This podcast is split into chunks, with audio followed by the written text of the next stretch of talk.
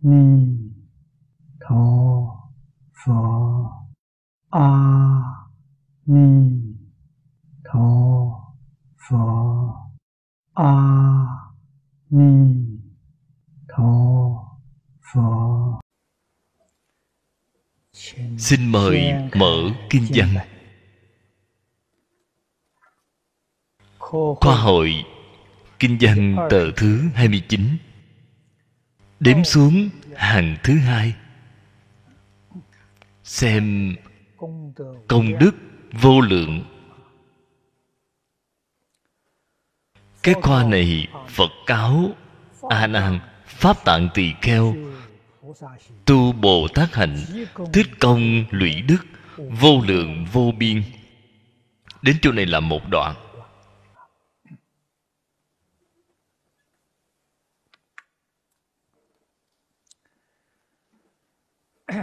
Cái đoạn văn tự này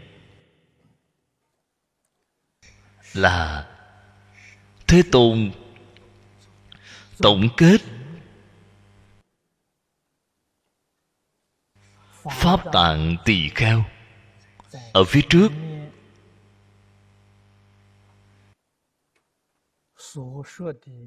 đã nói qua nhiều loại công đức tu tích.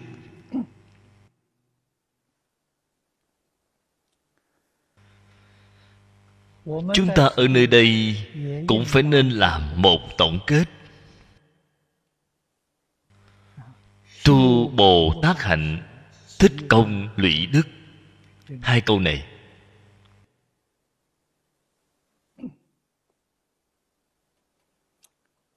cái gì là Bồ Tát hạnh? Chúng ta cần phải nhận biết rõ ràng.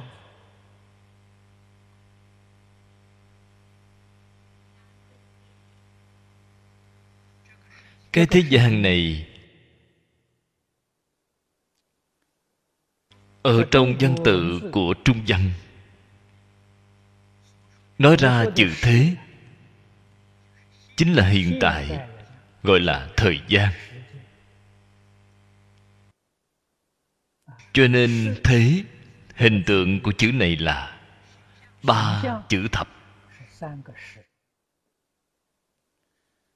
Chúng ta gọi là quá khứ mười năm, hiện tại mười năm, vị lai mười năm, ba mươi năm gọi một đời. Là chỉ thời gian mà nói. Gian là nói khoảng cách, là chỉ không gian mà nói. Nói một cái thời gian, lại nói một không gian.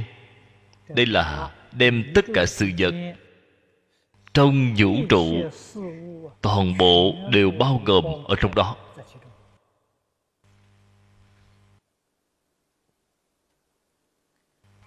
Mà cái to lớn của thế gian này, phàm phu chúng ta không cách gì thể hội. Khoa học gia hiện đại tuy là nói có rất nhiều không gian không đồng duy thứ khác, cái cách nói này đã không phải là một số người thông thường có thể thể hội được. Thế nhưng họ nói là chân tướng sự thật. Từ trên lý luận mà nói, không gian duy thứ là không có bờ mé. Chúng ta học Phật đã đọc qua trong kinh điển Đại Thừa. Đối với loại cách nói này, chúng ta sẽ khẳng định,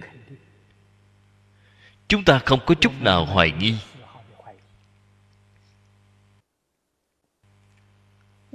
Tại vì sao nói không gian di thứ không có bờ mé? Thực tế mà nói, nhà khoa học chỉ là từ trên lý mà suy tưởng. không cách gì chứng thực. Mà Phật Pháp thì khác biệt rất lớn. Phật Pháp đối với tình huống này hoàn toàn hiểu rõ. Không gian duy thứ từ đâu mà ra? Từ ngay trong tưởng tượng của tất cả chúng sanh mà ra. Chúng ta liền biết rồi, mỗi một chúng sanh nghĩ tưởng không như nhau.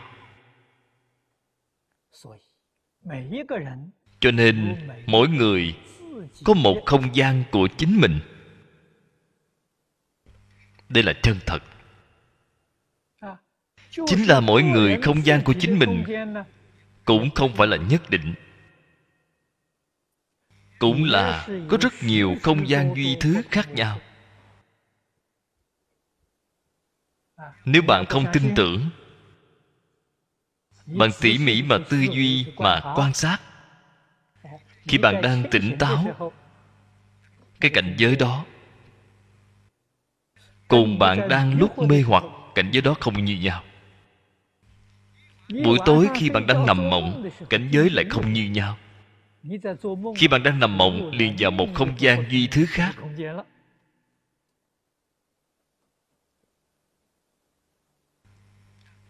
Bạn chính mình biết được, bởi vì bạn vào cái không gian đó, người khác không biết được. Thế nhưng người có công phu thì biết được. Có công phu như thế nào? Người có năng lực đột phá không gian duy thứ khác. Việc này nhà Phật là người có công phu thiền định tương đối. Cái sức định này có thể đột phá được không gian duy thứ khác. Nếu như một người có sức định tương đối, bạn ở nơi đó nằm ngủ, họ ở đây ngồi thiền, bạn ở trong mộng làm việc gì họ thể đều biết. Họ đều xem thấy. Để đến khi bạn tỉnh lại, họ nói với bạn, bạn vừa rồi nằm mộng, ở trong mộng làm việc gì, làm việc gì. Tại vì sao họ biết được? Cái không gian duy thứ đó họ có thể đột phá được. Cho nên họ có thể xem thấy được bạn. Chúng ta đồng thời biết được cảnh giới trong mộng không như nhau. Cảnh giới trong định cũng không như nhau. Người khi vào định không phải không có cảnh giới. Khi vào định cũng đột phá không gian duy thứ, bước vào một không gian khác. Vậy thì chúng ta không có cái công phu này.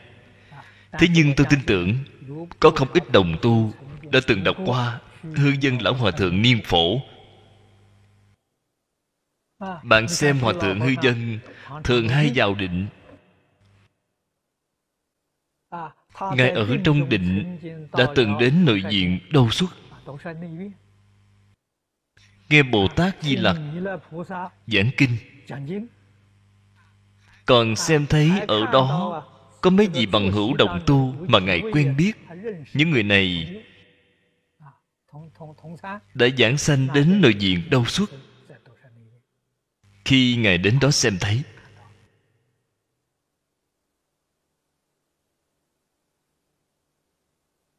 trong thư tịch ghi chép, vào đời nhà Đường, thiền sư Pháp Chiếu ở núi Ngũ Đài xem thấy chùa Trúc Lâm Đại Thánh, nghe Bồ Tát Di Lặc giảng kinh. Đó đều là không gian duy thứ khác. Loại không gian duy thứ khác này từ đâu mà ra? Là từ tâm tưởng của chúng sanh mà ra. Chính là trên Kinh Hoa Nghiêm nói duy thức sở biến. Nếu như không có thức biến, cái cảnh giới đó gọi là pháp giới nhất chân. Trong pháp giới nhất chân là những người nào ở? Ở trên Kinh Hoa Nghiêm nói với chúng ta Pháp Thân Đại Sĩ ở. Mức độ thấp nhất, họ đều phá một phẩm vô minh, chứng một phần pháp thân. Hay nói cách khác, thế gian chúng sanh rất nhiều, rất nhiều không gian duy thứ khác nhau. Họ thấy đều có năng lực đột phá. có năng lực siêu diệt mà chứng được pháp giới nhất chân. Các vị phải ghi nhớ nhất chân. Nhất chính là chân, nhị chính là vọng, nhị chính là mười pháp giới, vô lượng vô biên pháp giới. Vì chúng ta tu tịnh độ thù thắng. Tại vì sao chư Phật tán thán tổ tổ truyền nhau đều khẳng định pháp môn này là pháp môn thù thắng đệ nhất? Nguyên nhân ở chỗ nào? Họ tu học là nhất tâm bất loạn. Cảnh giới nhất tâm chính là nhất chân, chính là pháp giới nhất chân. Bạn làm thế nào mới có thể chứng được pháp giới nhất chân? Nhất tâm liền chứng được pháp giới nhất chân hiện tiền. Hai tâm liền rơi vào mười pháp giới, rơi vào vô lượng vô biên pháp giới.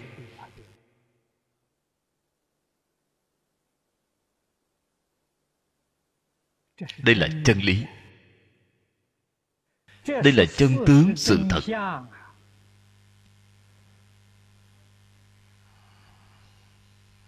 Chúng ta phải tỉ mỉ mà thể hội. Đây mới là chân thật. Chỉ có nhất tâm là chân thật.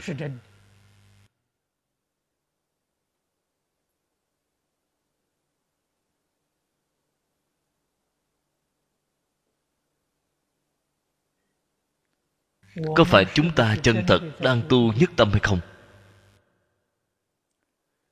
Khởi tâm động niệm vẫn có ta, còn có bạn, còn có anh ấy, thì không thể nhất tâm. Ý niệm khởi có ta thì đã rơi vào ba tâm hai ý rồi.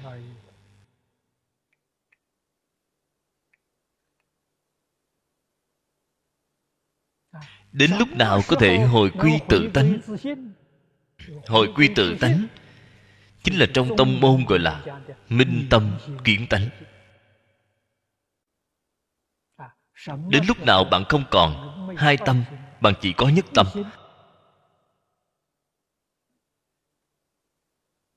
thì bạn liền minh tâm kiến tánh, bạn liền hồi quy tự tánh.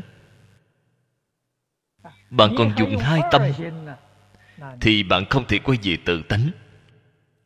Công phu của bạn có tu được tốt hơn mười pháp giới. Trong mười pháp giới, Phật pháp giới, Bồ Tát pháp giới, bạn không cách gì khế nhập pháp giới nhất chân. Pháp giới nhất chân nhất định phải nhất tâm.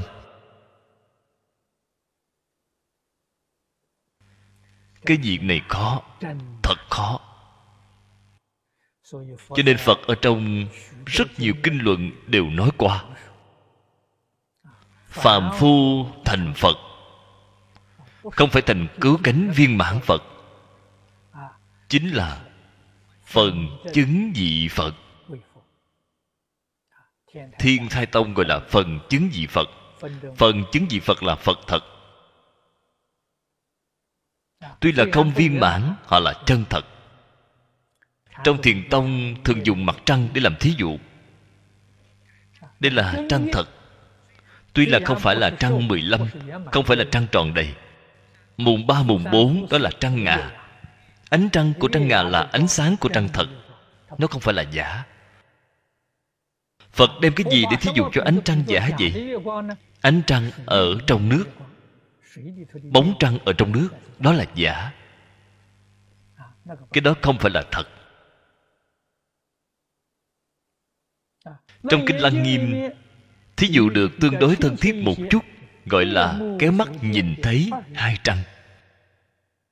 Đó là tiếp cận cái thật. Cái gì gọi là kéo mắt? Chúng ta dùng ngón tay ấn vào tròng mắt một cái, xem thấy bên ngoài là hai hình, xem ánh trăng thì là hai ánh trăng. Hai ánh trăng đương nhiên có một cái thật, có một cái giả. Phật dùng cái này để làm thí dụ.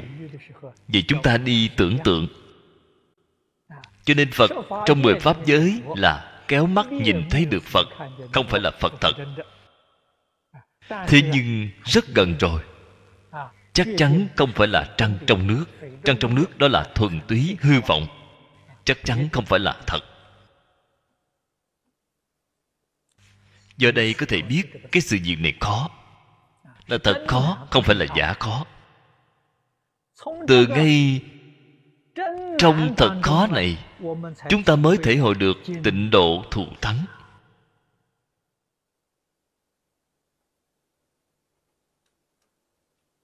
Tịnh độ thù thắng ở chỗ nào? Thù thắng ở oai thần bổ nguyện Di Đà gia trì. Chúng ta chưa đạt đến nhất tâm.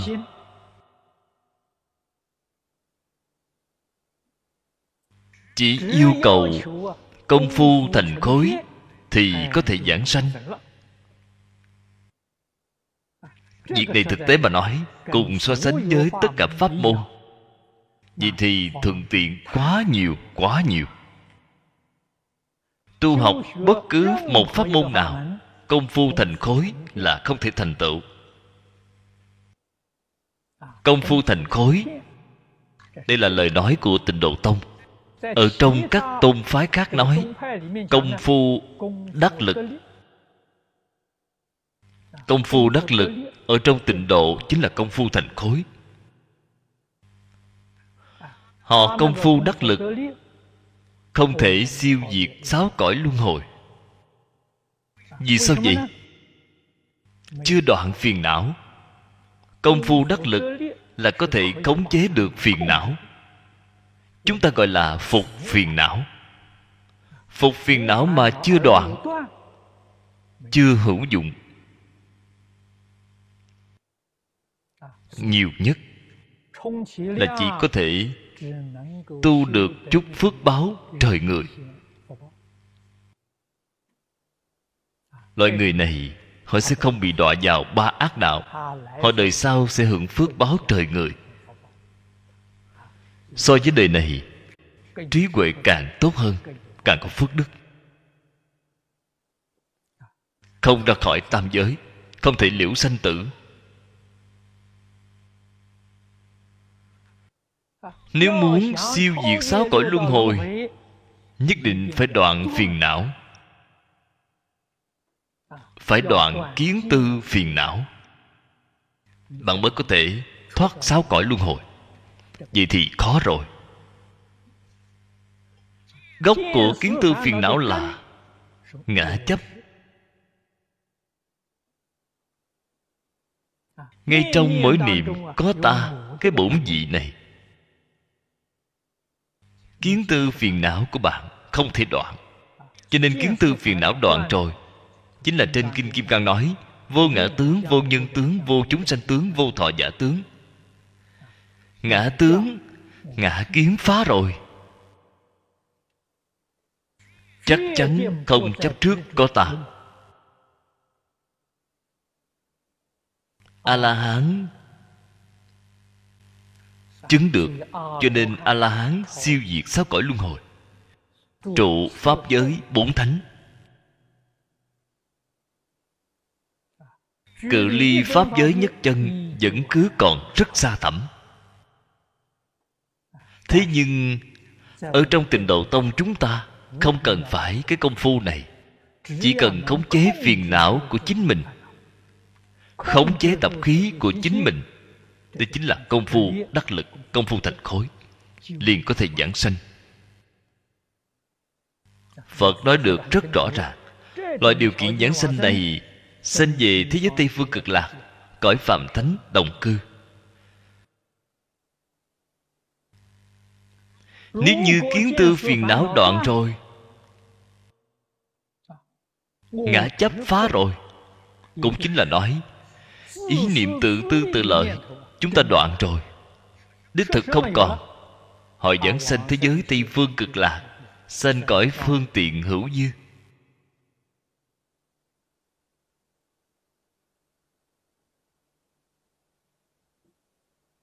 Việc này có không dễ dàng. Cho nên tịnh độ cái pháp môn này có thể phổ độ tất cả chúng sanh khổ nạn. Nó thù thắng đệ nhất chính là cõi phàm thánh đồng cư của nó. Nếu như nói đến cõi thật báo trang nghiêm, thành thật mà nói, cõi thật báo của A-di-đà Phật thế giới Tây Phương Cực Lạc cùng cõi thật báo của tất cả chư Phật không hề khác biệt. Không thể nói thù thắng. Thù thắng của nó chính là ở cõi phàm thánh đồng cư. Thù thắng không gì bằng.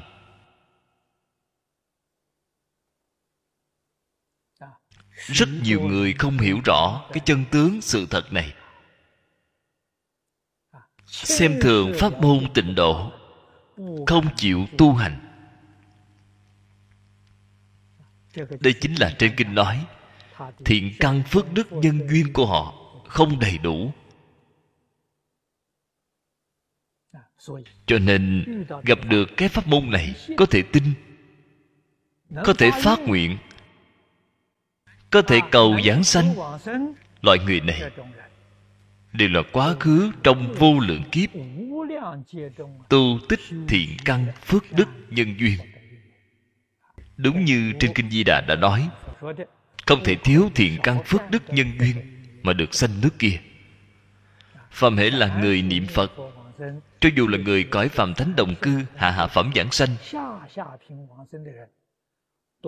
đều là thuộc về nhiều thiện căn, nhiều phước đức, nhiều nhân duyên. Đầy đủ ba điều kiện này, nghi đề này khẳng định được sanh.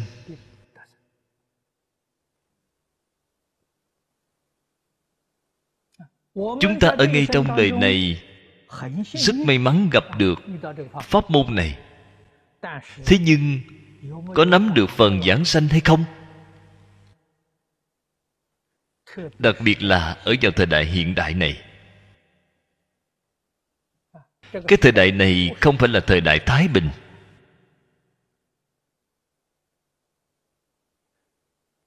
Là một thời đại xã hội động loạn.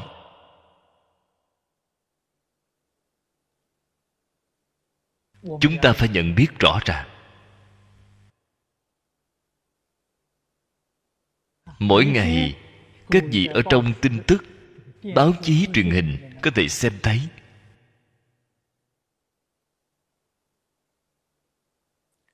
Tai nạn triền miên. Hơn nữa, lần sau nghiêm trọng hơn lần trước. Con người sống trong cái thế gian này không có cái cảm giác an toàn. Cho nên lo lắng, sợ hãi, bất an tạo thành một hiện tượng khác thường. Cái hiện tượng này chính là hiện tại trong y học nói chứng tinh thần phân liệt. Người thông thường chúng ta gọi là bệnh thần kinh.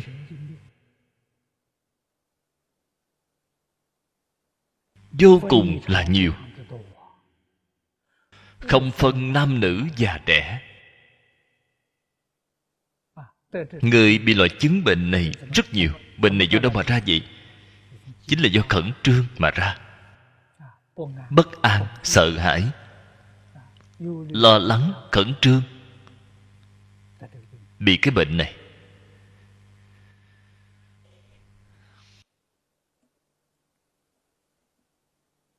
Tôi thường hay khuyên bảo các đồng tu niệm Phật của chúng ta không xem báo chí, không xem truyền hình. Sự việc phát sinh bên ngoài thảy đều không biết. Khi người ta hỏi một ngày thiên hạ thái bình không việc gì, tôi không xem thấy, cũng không nghe nói, thì trong tâm không bị khẩn trương, cũng là không có lo lắng. Chính ta đoạn dứt đi cái duyên này.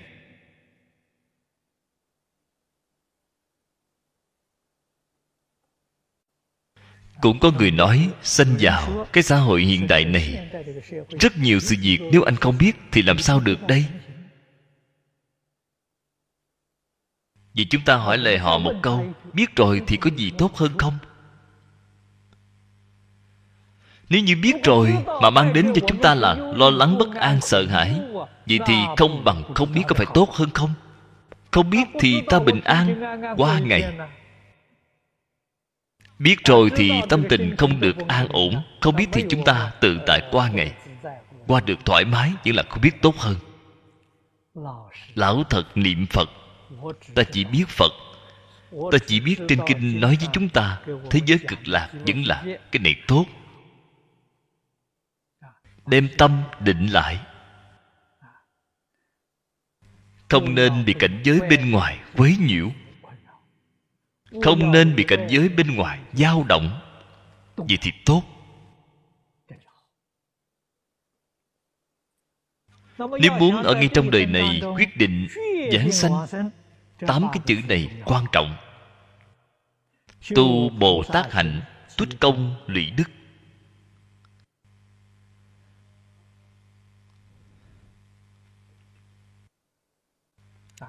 Thực tế mà nói, then chốt chính là ở tu Bồ Tát hạnh. Tích công bồi đức là thành tích của tu Bồ Tát hạnh.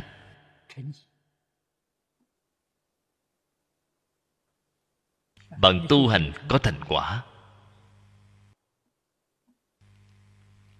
Bồ Tát hạnh, đặc biệt là đại hạnh của Bồ Tát Phổ Hiền. Đây là kinh văn phía trước mãi luôn giảng, đều chú trọng ở đại hạnh Bồ Tát Phổ Hiền. Cho nên thế giới Tây Phương Cực Lạc là pháp giới của Bồ Tát Phổ Hiền.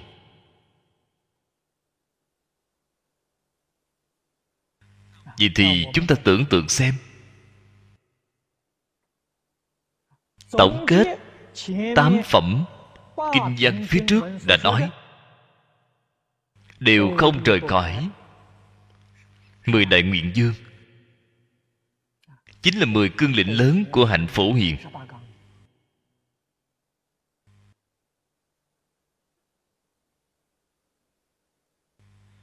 Chúng ta cần phải ghi nhớ ở trong tâm. Mỗi niệm không quên. Lễ kính chúng ta làm được hay không? Lễ là biểu hiện bên ngoài, kính là ở trong tâm. Chúng ta đối với tất cả mọi người, tất cả việc, tất cả vật, có phải có cái tâm chân thành cung kính này hay không?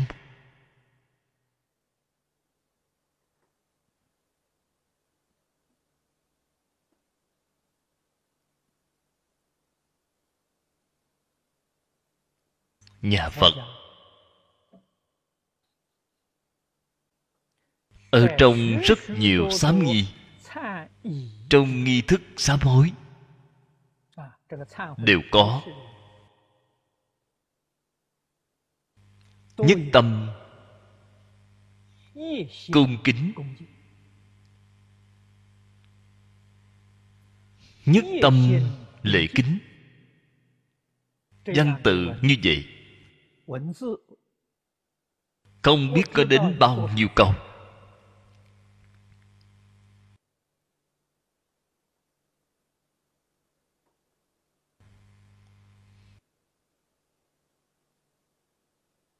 Trong cái câu này quan trọng nhất là nhất tâm. Nhất tâm chính là kính. Hai tâm thì không kính. Cho nên biểu pháp của nhà Phật, khi lễ kính nhất định phải chắp tay. Chắp tay đại biểu cái gì? Bình thường chúng ta cái tâm này nghĩ tưởng sằng bậy, tán loạn, giống như mười đầu ngón tay vậy. Đem ý niệm tán loạn thể đều buông xả, tâm thâu nhiếp lại, nhất tâm. Mười ngón tay hợp thành một. Chắp tay là đại biểu nhất tâm. Không có hai niệm. Đây là chân thành nhất, cung kính nhất.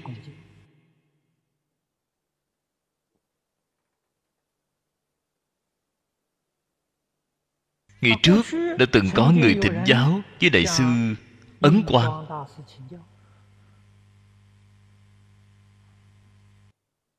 Học Phật có bí quyết gì không?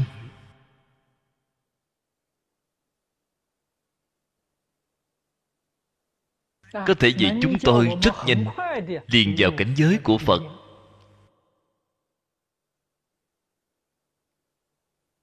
Tôi tin tưởng người đưa vấn đề này thỉnh giáo với lão Pháp Sư quyết không phải một người. Chính tôi khi còn trẻ học Phật, tôi đưa vấn đề này thỉnh giáo với Đại sư Dương Gia. Chúng ta rất dội dàng, luôn hy vọng rất nhanh liền có thể vào cảnh giới Phật. Đại sư Dương Gia dạy cho tôi sáu chữ: nhìn được thấu, buông được xuống. Đại sư Ấn Quang dạy người hay chữ thành kính.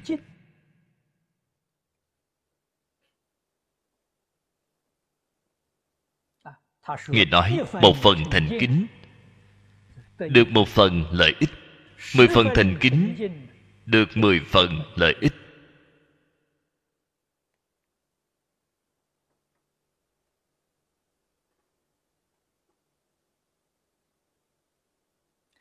Đây là đem bí quyết tu hành chứng quả vì chúng ta nói ra,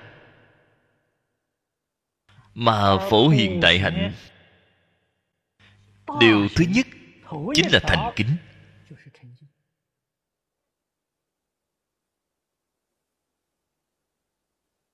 Ấn Tổ đã nói, cùng với kinh điển đã nói, hoàn toàn tương ưng.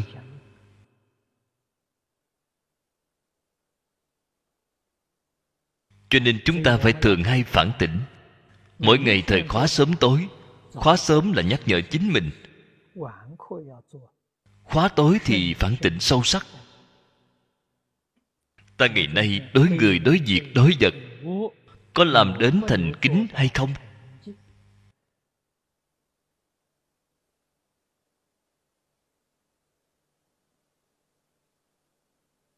Phản tỉnh chính là giác ngộ. Nếu bạn không phản tỉnh, bạn liền mê hoặc. Phản tỉnh là giác.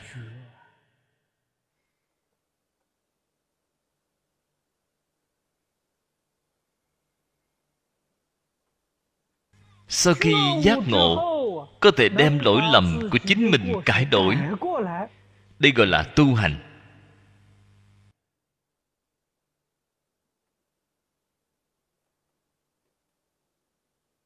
Ngày ngày phản tỉnh, ngày ngày cải lỗi. Đây là bạn đang chân thật học Phật, không chịu cải lỗi. Cho dù bạn đem kinh điển học được nhuần nhuyễn, bạn ở trên đài giảng được hoa trời rơi rụng, không hề liên quan đến sanh tử của bạn.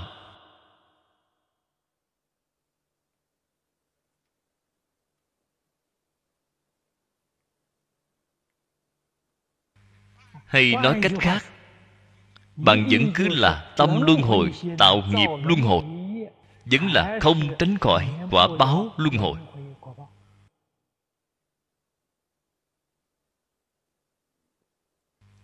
Cái đạo lý chân tướng sự thật này không thể không biết.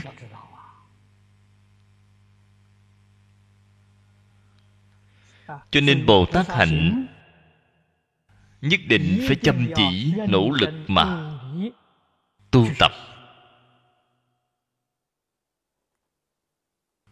Bồ Tát hạnh từ trên cả thảy cương yếu Phật giáo mà nói, không ngoài ba mươi bảy phẩm trợ đạo.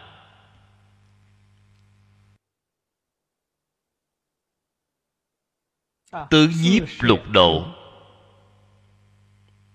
ba mươi bảy phẩm trợ đạo, tuyệt đối không phải pháp tiểu thừa. Nó là thông tất cả Phật Pháp, là tổng cương lĩnh của tất cả Phật Pháp. Chúng ta xem chú sớ của Đại sư Trí Giả Thiên Tài, bạn liền xem thấy Ngài đem ba mươi bảy phẩm trợ đạo phân làm tạng thông biệt viên. Ngài giảng tứ niệm xứ, bốn loại niệm xứ, tạng giáo bốn niệm xứ, thông giáo bốn niệm xứ, biệt giáo bốn niệm xứ, viên giáo bốn niệm xứ. Trong ba mươi bảy phẩm trợ đạo, mỗi một khoa mục, mỗi một đạo phẩm đều dùng tạng thông biệt viên để giải thích. Đây là Phật Pháp viên mãn.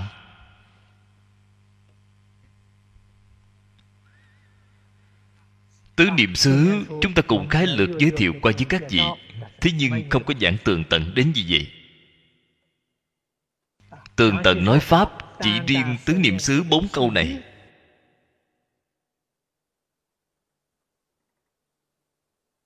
nếu giảng rõ ràng chí ít cũng phải bốn mươi giờ đồng hồ. Y theo cách nói của Đại sư Thiên Thai,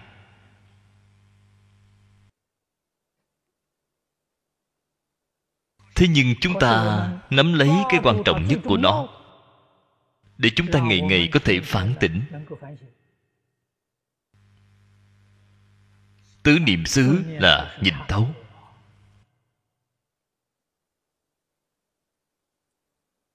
Tứ như ý túc là buông xả. Buông xả thì như ý, buông xả thì tri túc.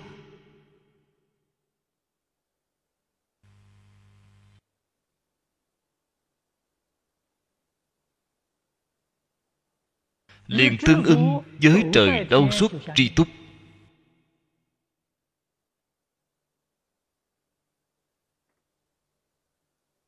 Chân thật được định. Con người vì sao không thể định được? Không tri túc, cho nên vĩnh viễn không thể định được. Đến hôm nào tri túc rồi thì ngày hôm đó họ liền vào định. Họ sẽ không còn vọng tưởng, sẽ không còn có dục vọng. Cho nên tâm như chỉ thủy, trí huệ liền khai mở.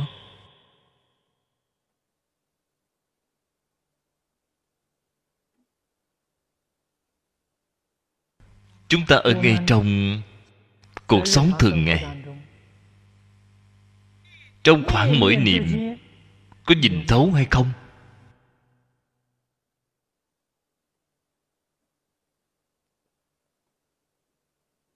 Quán thân bất tịnh, quán thọ là khổ, quán tâm vô thường. Cái tâm chính là ý niệm. Quán pháp vô ngã, tu Bồ Tát hạnh bắt đầu từ chỗ này.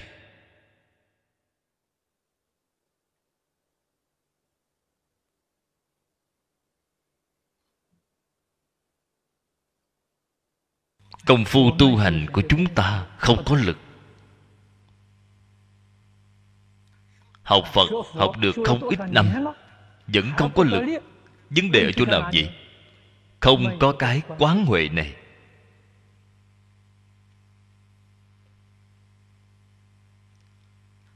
Nhà Phật nói quán chính là trong giới học thuật gọi là vũ trụ quan, nhân sanh quan. Cách nhìn của chúng ta đối với vũ trụ nhân sanh, cách nhìn sai lầm.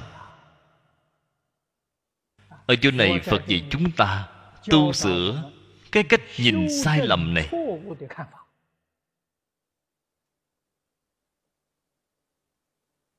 Cải biến cách nhìn đối với vũ trụ nhân sanh, cái cách nhìn này có phải chính xác hay không? không thể xem là chính xác. Phật Pháp cho chúng ta bốn loại cách nhìn, là phá cái cách nhìn sai lầm của chúng ta. Trước tiên phá trừ cái cách nhìn sai lầm. Vì sao dần dần vì bảo chúng ta cách nhìn chính xác? Cách nhìn chính xác là bát chánh đạo.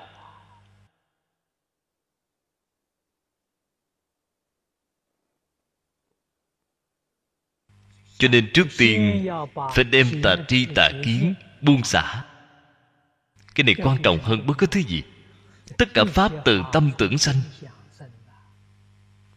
cho nên cái này mới chân thật gọi là tu từ căn bản.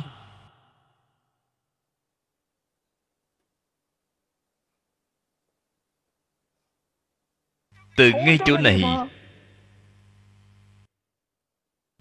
chân thật có thể khế nhập.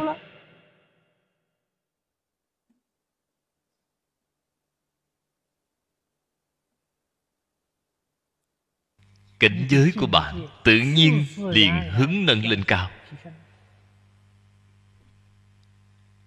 Không phải tri kiến phàm phu. Trong phàm phu này bao gồm trời dục giới, trời sắc giới, trời vô sắc giới. Hay nói cách khác, không phải tri kiến của sáu cõi. Phàm phu sáu cõi không chấp trước. Cái thân này là ta. Ngoài trời vô sắc giới ra, sắc giới mười tám tầng trời vẫn là chấp trước cái thân này là ta.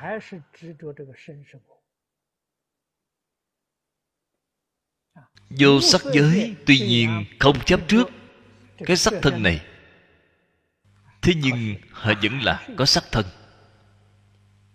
Việc này ở trong Phật Pháp gọi là vô biểu sắc. Vẫn cứ là có sắc thân. Cái sắc thân đó rất là vi tế, mắt thịt chúng ta không thấy được.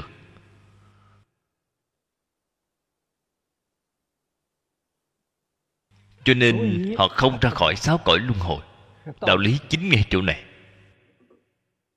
Sắc thân thô họ không cần, họ rời khỏi. Họ có sắc thân vi tế. Tại vì sao có sắc thân vi tế? Ngã chấp không hề quên, ngã chấp chưa đoạn. Giống như sắc thân chúng ta đang nằm mộng vậy, như vào trong định.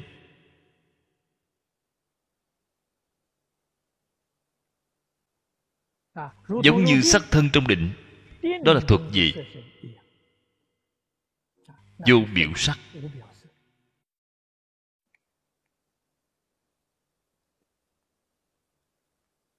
Cho nên chúng ta học Phật phải học từ chỗ nào phải biết. Tôi thường hay khuyến khích các đồng tu phải buông xả tự tư tự lợi.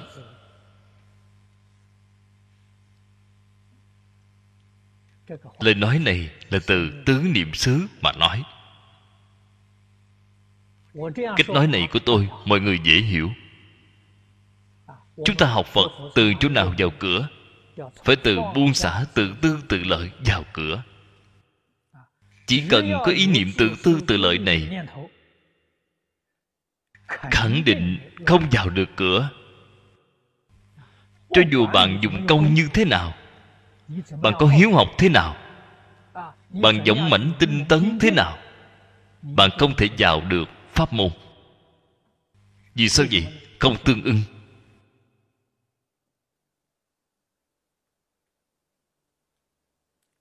Cái quan ải đầu tiên, cái cổ bình thứ nhất, phải làm thế nào đột phá nó? Vậy chúng ta làm thế nào? Cái ý niệm tự tư tự lợi cần phải mỗi năm nhẹ hơn đi một chút. Hoàn toàn buông xả, đây là việc không thể nào.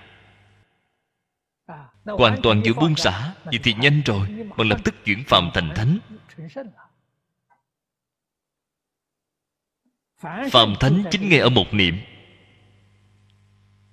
Quả nhiên đem cái ngã này buông xả, bạn là tiểu thừa quả tu Đà Hoàng. Tu Đà Hoàng đã phá thân kiến, không còn chấp trước cái thân này là ta. Tiểu thừa tu đà hoàng, nếu như còn chấp trước cái thân này là ta, còn muốn vì cái thân này mà tạo nghiệp, vậy thì càng đáng lo.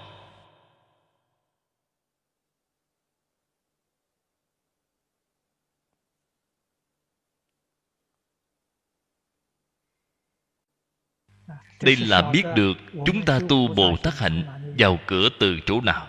Nhất định phải từ buông bỏ tự tư tự lợi mà vào cửa.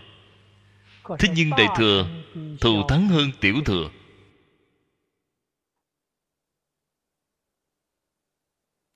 Tiểu Thừa chỉ riêng buông xả tự tư tự lợi, thật khó. Phương pháp của Đại Thừa xảo diệu. Nó xảo chỗ nào vậy? Không cần buông bỏ, tự nhiên liền không còn. Chính là vậy, bạn chuyển đổi ý niệm, khởi tâm đồng niệm nghĩ người khác.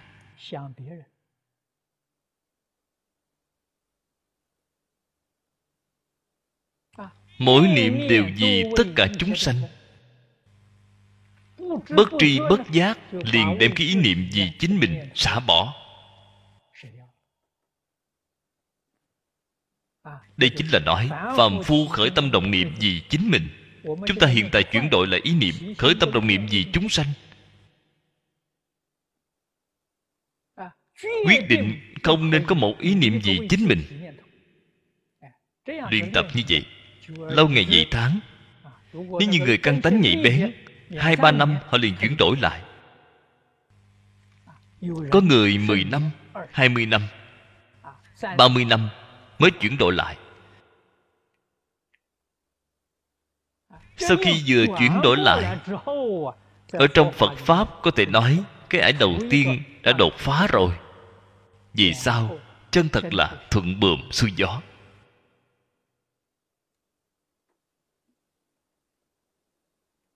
Tiến bộ của bạn liền rất nhanh. Không luận tu học một pháp môn nào, đều sẽ có tiến bộ rất lớn. Chúng ta thường hay dùng hình dung từ để nói đột phi mãnh tiến. Thế nhưng nếu không buông xả tự tư tự lợi mà nói, dũng mãnh tinh tấn thế nào đi nữa đều không cách gì tiến bộ. Chân thật là vô cùng khó khăn. Cho nên phải biết chướng ngại ở chỗ nào.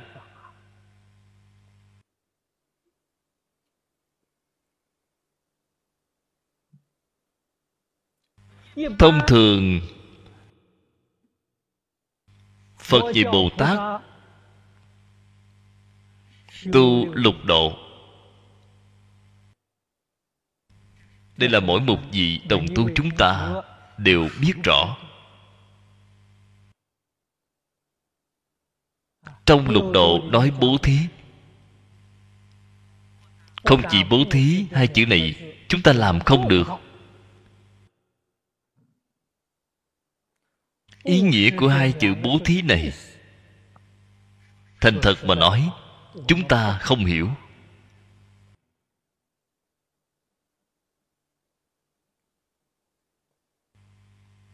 Đây là thật, không phải giả. Bình thường chúng ta nói, nó được rất thô, nó được rất cạn. Chỉ nói với bạn tài bố thí, pháp bố thí, vô ý bố thí.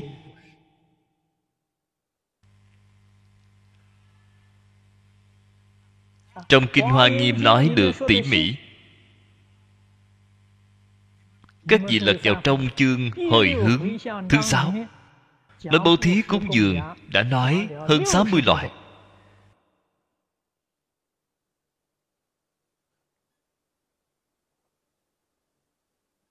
Tôi nhớ được tôi năm xưa ở Đài Bắc, chính là giảng một cái phẩm này, đã dùng thời gian một năm. Cho nên nói ý nghĩa bố thí cúng dường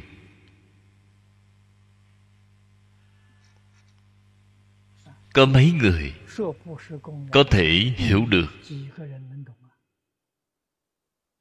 Bạn hiểu cũng không hiểu, bằng làm sao làm được đây?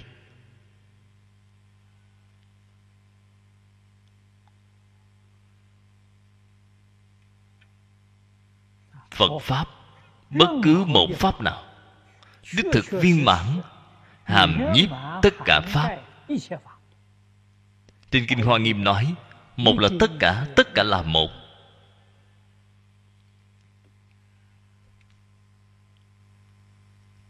Nếu như không thâm nhập ý nghĩa của lời nói này, thực tế là nghe không hiểu.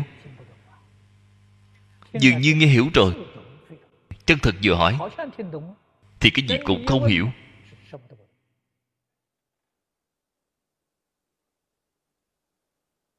Mỗi câu mỗi chữ nghĩa lý vô lượng vô biên.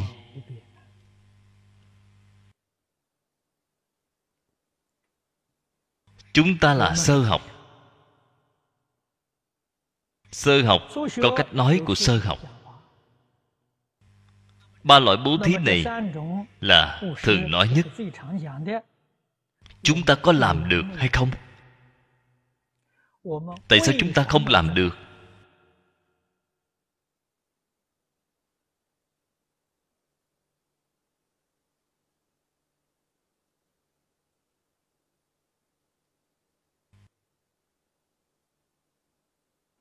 Nguyên nhân rốt cuộc ở chỗ nào? Có nghĩ ra hay không?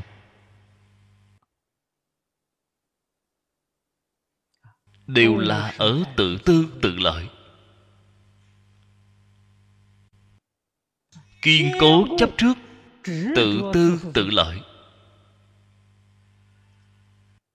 Đối với lợi ích của chính mình, một ly một lai cũng không chịu buông xả. Vậy làm sao được đây? Bạn làm sao có thể hành bố thí ba la mật?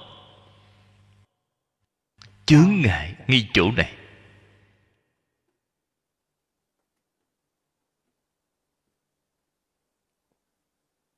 Chúng ta không thể không biết.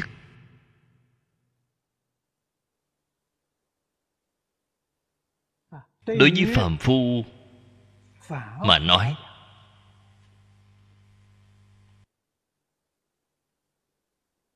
biện pháp tốt nhất là nói nhân quả báo ứng. Vì này phàm phu nghe rồi rất dễ dàng tiếp nhận, rất dễ dàng lý giải. Quả báo của tài bố thí được tiền tài. Keo kiệt bị quả báo bần cùng. Nếu như chúng ta chân thật hiểu được cái đạo lý này, muốn chính mình tiền tài dùng không thiếu, chúng ta cũng không muốn phát tài to. Thế nhưng hy vọng chúng ta nhu cầu ở trên vật chất quyết không thiếu hụt, chúng ta liền rất vừa lòng rồi.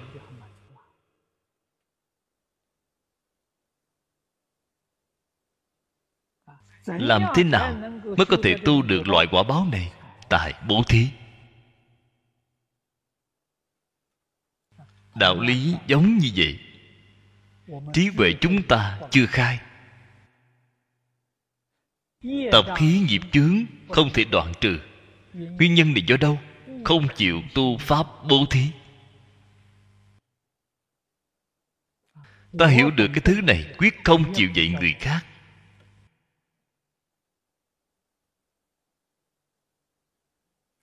Trên tay ta có đồ vật, quyết định không chịu bố thí cho người khác. Không chỉ không bố thí, người ta đến mượn ta cũng không cho họ mượn. Con người này quả báo là gì? Ngu si. Làm sao họ khai được trí huệ đây?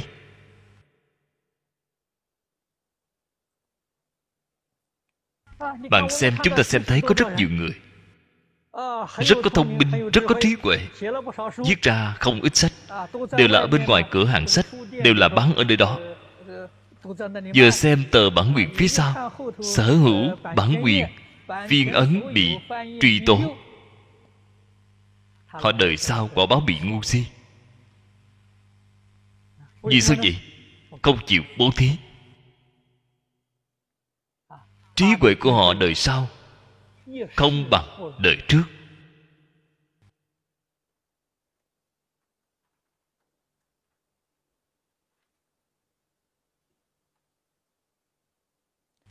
Những chỗ này, một cái đạo lý thô thiển như vậy,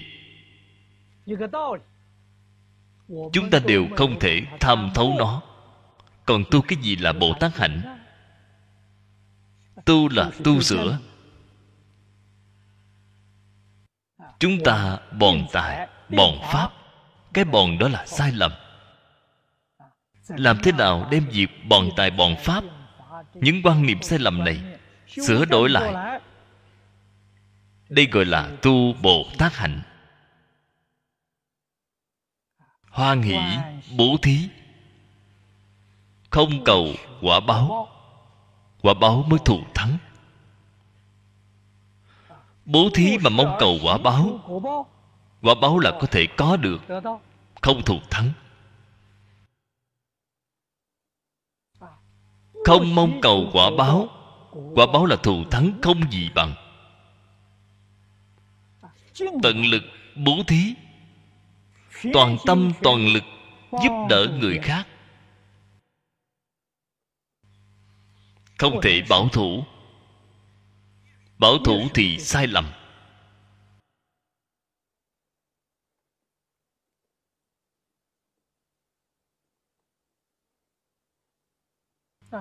Điển tích, kinh sách hay, chúng ta xem thấy kinh sách tuyệt bản.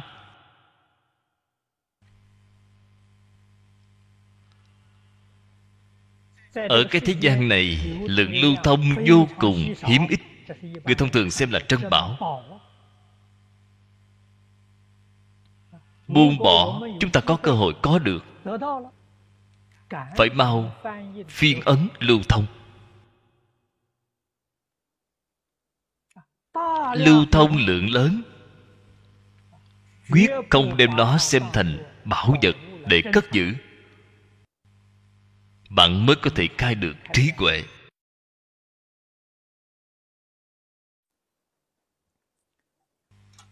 Năm xưa, tôi lần thứ hai đến Đại Lục.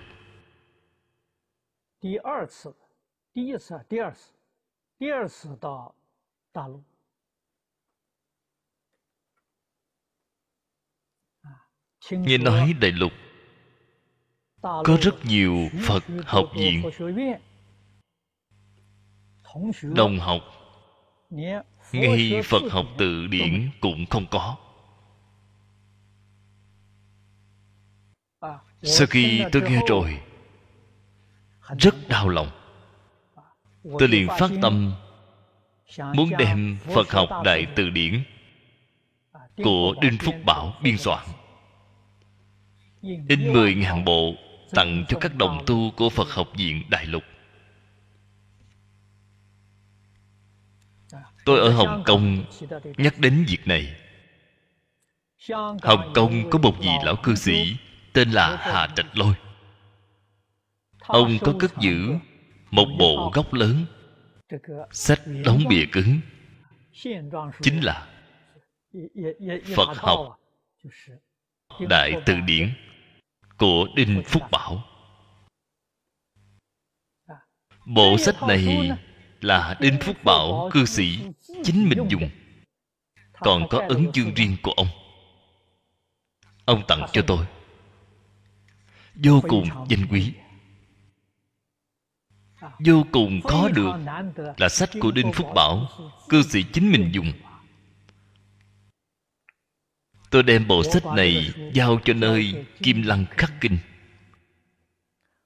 ủy thác họ in mười nghìn bộ.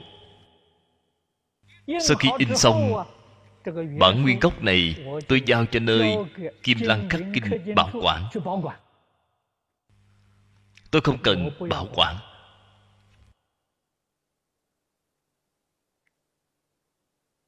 Đây là vô cùng có giá trị kỷ niệm. Nơi Khắc Kinh Kim Lăng là cơ cấu lâu dài, họ cất giữ tốt hơn tôi cất giữ. Tôi người nhà cũng không có. Hôm nay dọn đến chỗ này, ngày mai dọn đến chỗ kia, nó không chừng dọn đến chỗ lui cũng sẽ không còn. Đó chính là có lỗi đối với người truyền pháp. Loại văn vật này phải nên đời đời truyền lại. Cho nên tôi liền tặng cho nơi Khắc Kinh Kim Lăng.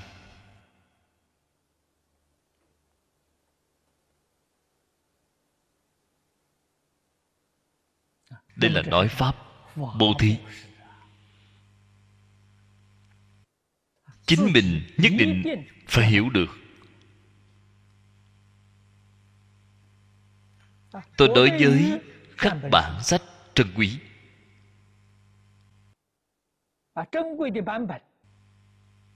sau khi tôi có được, nếu như tôi cần dùng, tôi nhất định phải đem nó in ra.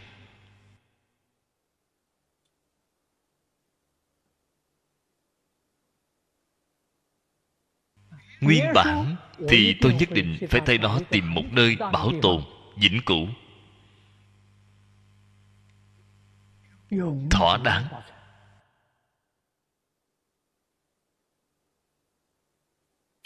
Tôi chính mình không cần. Nếu chính mình cần, trách nhiệm quá nặng.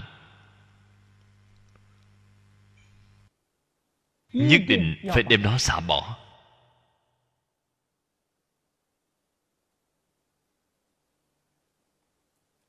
Tuyệt đối không cất giữ những pháp vật này. Mong muốn lưu thông lượng lớn. Người nào có năng lực lưu thông, yêu thích lưu thông, tôi liền tặng cho họ. Tặng cho họ, tôi nhất định dặn bảo họ. Dặn bảo họ, họ có thể làm được hay không là việc của họ. Tôi giao phó rõ ràng rồi, giao phó tường tận rồi. Bản gốc tốt nhất đưa vào thư viện quốc gia cất giữ, hoặc giả là thư viện đại học danh tiếng cất giữ. Một nơi nữa chính là tự viện cất giữ.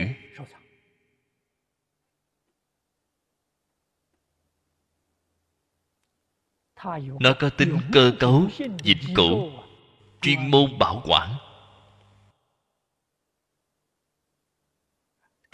Đây là chính xác. Tư nhân cất giữ, tuy nhiên rất là yêu quý. Bạn không thể vĩnh viễn trụ thế. Sau khi bạn chết rồi, đời sau của bạn có yêu thích hay không? Việc này chúng ta xem thấy trong lịch sử quá nhiều. Thời xưa có rất nhiều nhà sưu tập sách.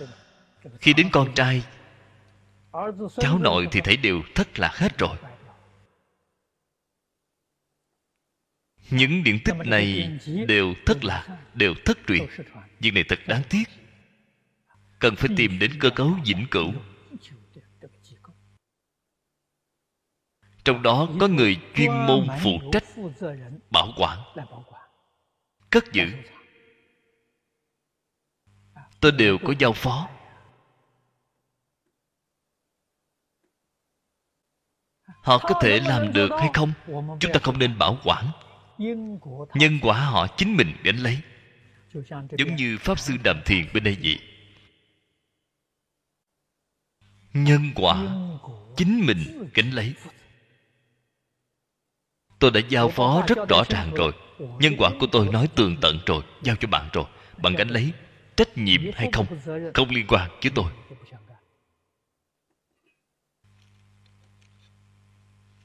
Nếu bạn trái nhân quả, bạn sẽ bị quả báo.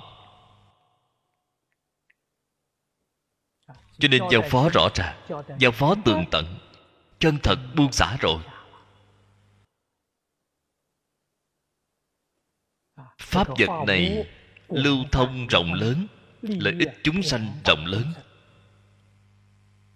Đây mới có thể khai trí huệ, mới có thể tích phước đức, tích công bồi đức.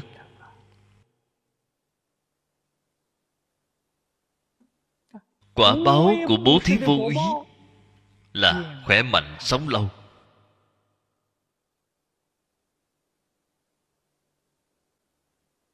Trong vô úy, cái sự việc thứ nhất chính là phát tâm hoằng pháp lợi sanh.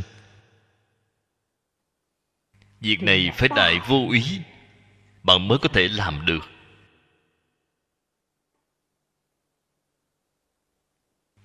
Sự việc hoằng pháp lợi sanh, dốc sức mà làm.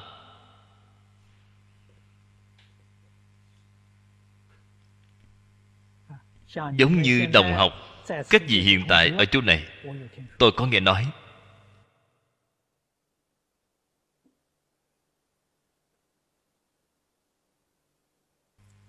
có một số đồng tu rất dụng công, buổi tối đến hai ba giờ khuya mới đi ngủ, sáng sớm thức dậy còn phải công phu sáng.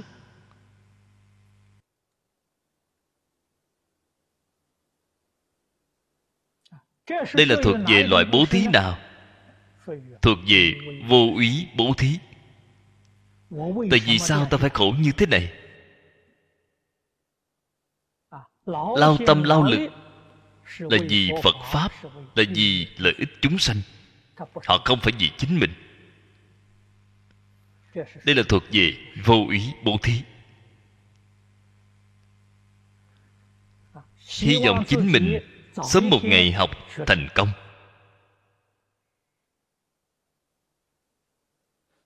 có thể đem chánh pháp giới thiệu rộng lớn cho đại chúng.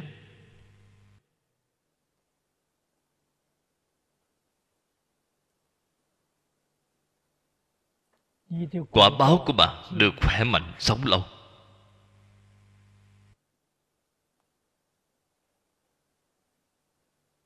Người học Phật, nhất là người xuất gia học Phật, không luận là bạn phát nguyện Hoằng Pháp hoặc giả là phát nguyện Hộ Pháp, ba loại bố thí này đều đầy đủ. Bạn tuy là không dùng tiền tài, không có dùng tiền, dùng thể lực, nội tại bố thí. Ta ở đầu tràng nhiệt tâm vì đại chúng phục vụ, chăm sóc đại chúng, nội tại bố thí.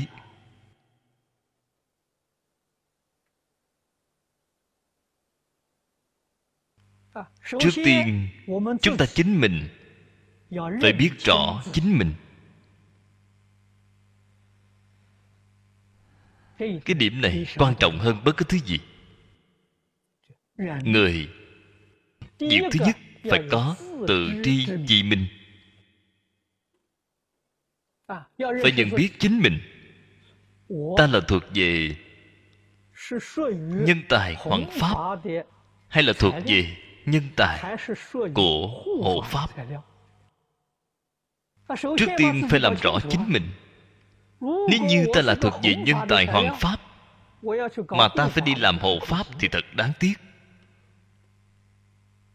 Giả như ta là thuộc về Hộ Pháp, ta lại đi làm Hoằng Pháp, cũng hoàn không được tốt. Nhất định phải nhận rõ chính mình. Hiện tại người có quan niệm sai lầm, cho rằng thế nào Hoằng Pháp cao hơn Hộ Pháp. Kỳ thật sai rồi.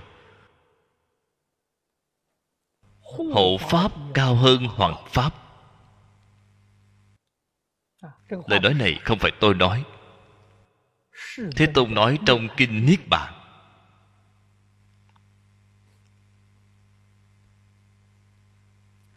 Người Hoằng Pháp không khó, người Hộ Pháp rất khó. Người Hoằng Pháp là Bồ Tát, người Hộ Pháp là Phật.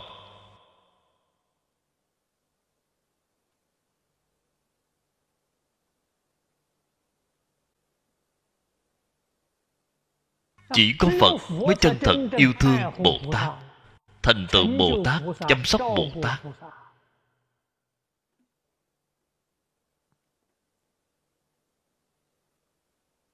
Nếu bạn phát tâm đi con đường Hoằng Pháp, nghiên cứu kinh giáo không khó.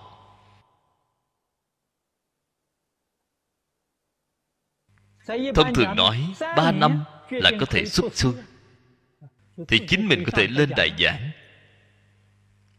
Mười năm thì có thành tựu nhỏ, liền sẽ có thành tựu nhỏ. Thế nhưng bạn đến chỗ nào để giảng đây? Vậy thì phải nhờ Hộ Pháp. Các vị đồng tu đều phải rõ ràng, Hoằng Hộ phải phối hợp.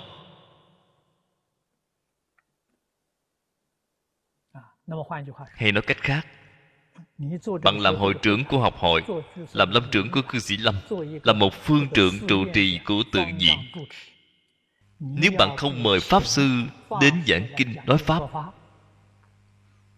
tội lỗi của bạn rất là nghiêm trọng.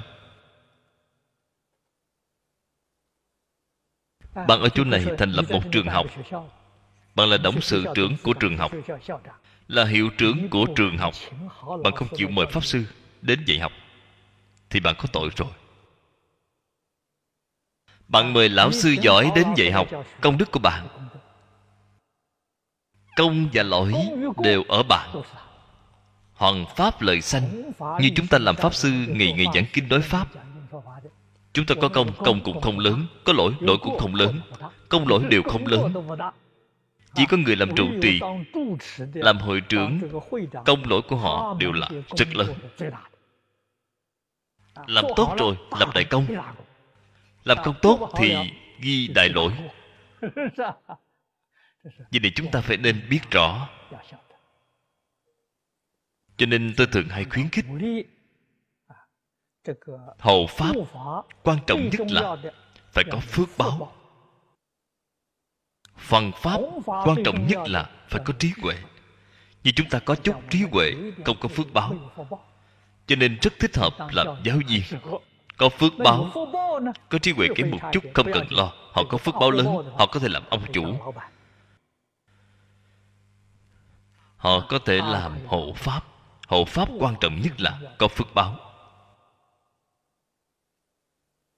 họ mới có thể lãnh đạo một phương. Thấy điều phải làm cho rõ ràng, làm cho tường tận.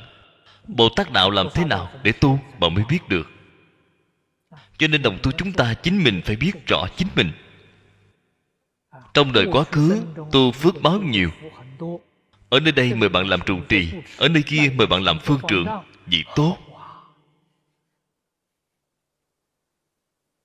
Như tôi cả đời không có cái mạng này, có phải không?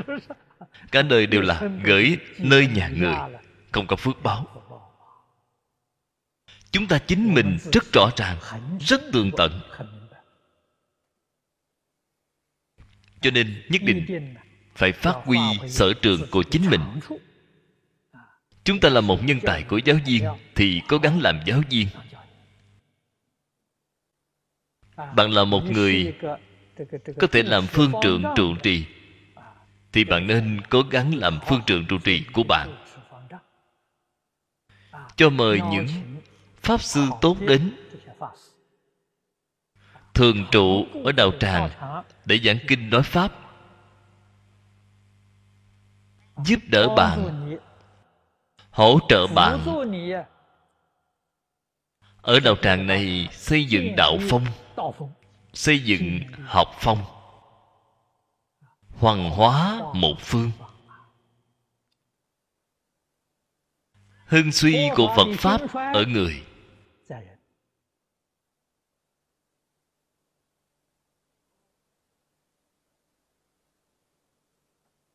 Không có người,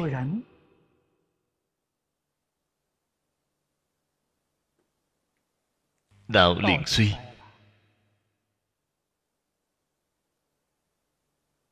Người có thể hoằng đạo, đạo không thể hoằng người. Nhất định phải hiểu cái đạo lý này. Quyết định không nên đố kỵ đối với nhân tài. Nếu như đố kỵ chướng ngại, đời sau bị quả báo ngu si.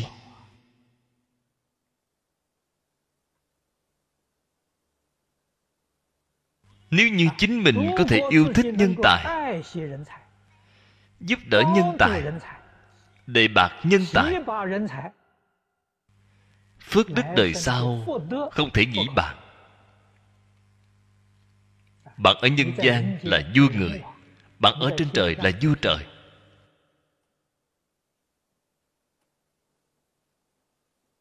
Hay nói cách khác, tu thiện tạo ác đều ở một niệm, một niệm giác.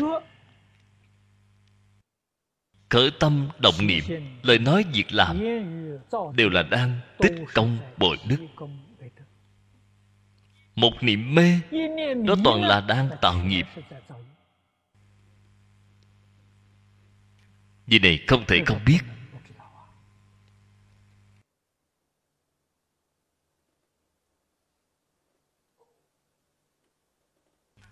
Chúng ta học Phật,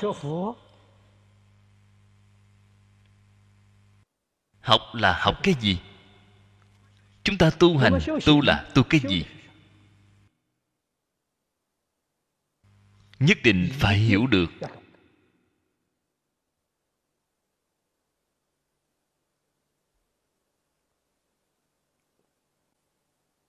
Mỗi niệm phải hướng thiện, phải tương ưng với thiện. Vậy thì đúng.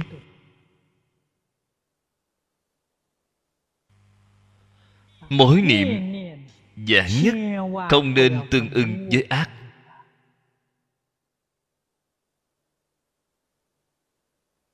Cho dù chúng ta không có cách gì giảng sanh, không ra khỏi sáu cõi, chúng ta mỗi niệm tương ưng với thiện pháp, chắc chắn sanh ba đường thiện. Nếu như mỗi niệm còn có ác ý, thì bạn chắc chắn không thể tránh khỏi ba đường.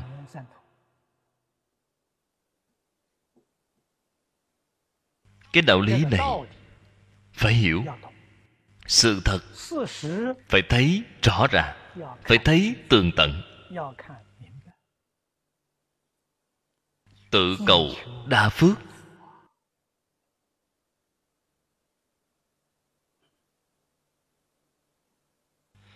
Vận mạng của mỗi người chính là mỗi người tạo nhân cảm quả. Sự việc chính là như vậy. Tuyệt đối không phải ở người khác thao túng.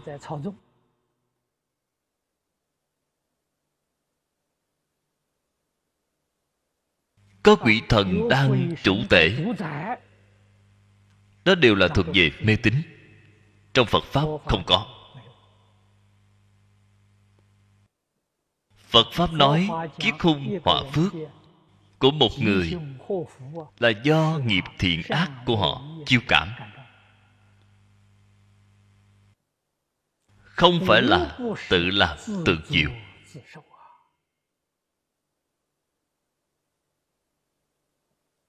Cho nên mới xem trọng tu hành. Tu hành phải tu Bồ Tát hạnh. Cái gì là Bồ Tát hạnh? Bồ Tát là tiếng Phạn, ý nghĩa là giác ngộ.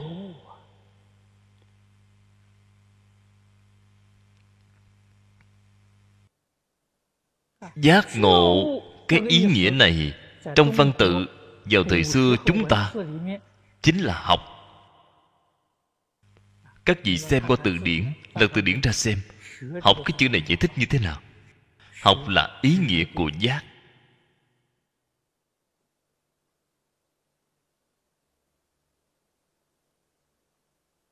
Cho nên Phật Pháp là giáo dục, Phật Pháp là giáo học.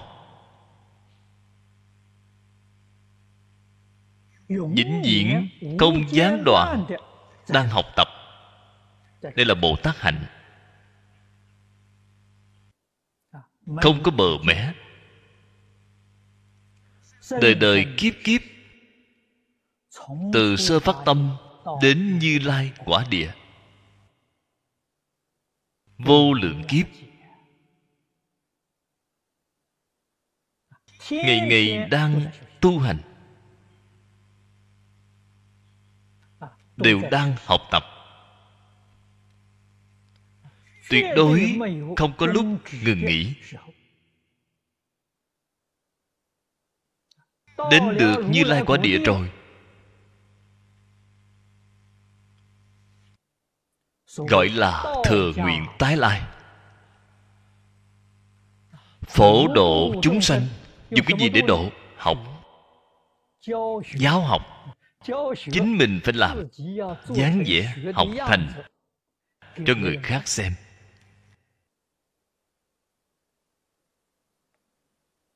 Cho nên vẫn là không ngừng đang học tập, vĩnh viễn đang học.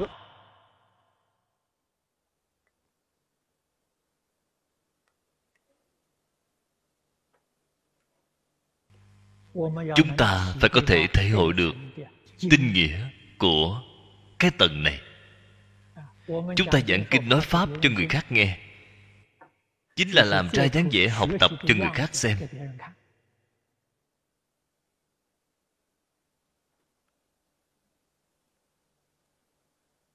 Nếu như chính mình chỉ là ở nơi đây nói, chính mình không có chăm chỉ học, bạn nói người khác không tin tưởng, người ta cho rằng đây là giả, bạn là đang lừa gạt người. Ta thật đang học, học rồi đích thực đạt được lợi ích, đạt được chỗ tốt. Ta đem chỗ tốt mà ta học được cùng phân hưởng với mọi người, cùng cộng hưởng với mọi người. Họ mới tin tưởng, họ mới vui vẻ tiếp nhận, họ mới chịu học tập. Đạo lý chính ngay chỗ này.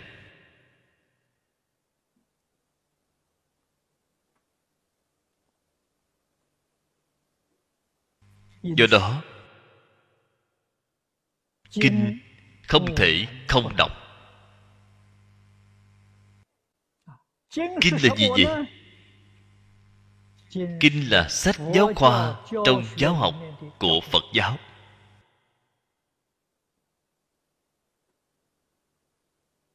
Ngày nay chúng ta ở trong rất nhiều khóa mục chọn ra một bộ kinh Vô Lượng Thọ này.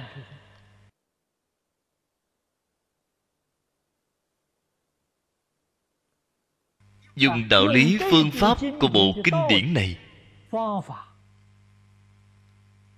để tu sửa cách nhìn, cách nghĩ, cách nói, cách làm sai lầm của chính chúng ta. Lấy cái này để làm tiêu chuẩn. Tư tưởng kiến giải ngôn hành của chúng ta tương ứng với tiêu chuẩn này, vậy thì chính xác. Đây là tư tưởng của Phật Bồ Tát, kiến giải của Phật Bồ Tát, ngôn hạnh của Phật Bồ Tát. Chúng ta học Bồ Tát hạnh. Nếu như tư tưởng ngôn hạnh của chúng ta không tương ưng với kinh điển đã nói, chúng ta chính mình sai rồi.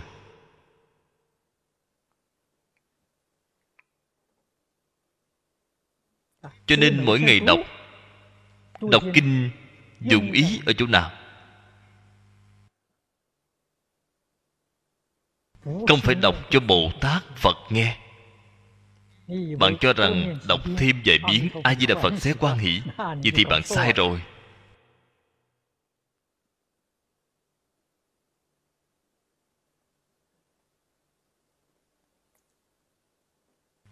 Đọc kinh, tụng kinh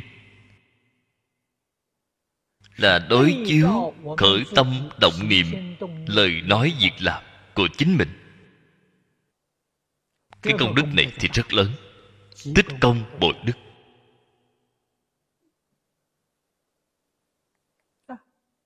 Tâm hạnh của chính mình tương ưng với kinh điển, hoan hỷ.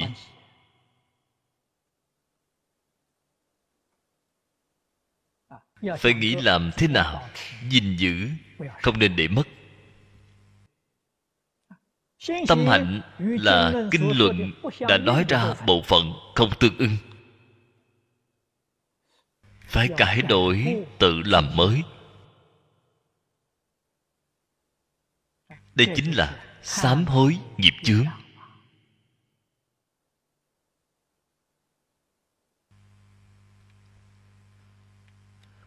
Đọc kinh như vậy mới gọi là tu Bồ Tát hạnh, mới gọi là tích công bội đức.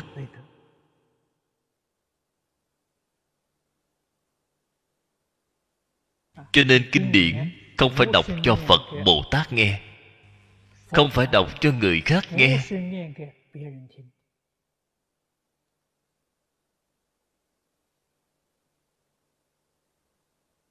Là chính mình tu Bồ Tát hạnh duy nhất, một cái tiêu chuẩn. Nếu như chúng ta rời khỏi cái tiêu chuẩn này, đến nơi nào để tu? Tu cái gì?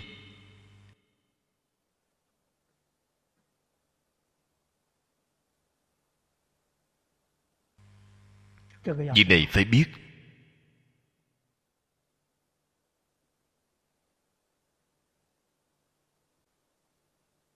Ở ngay trong đời sống hiện tại,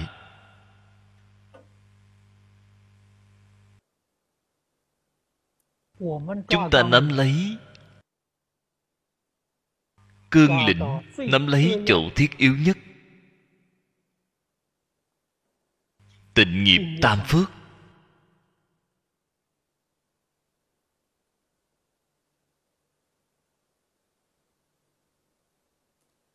đối người thì lục hòa, tam học lục độ, phổ hiền mười nguyện, năm cái khóa mục dễ dàng nhớ.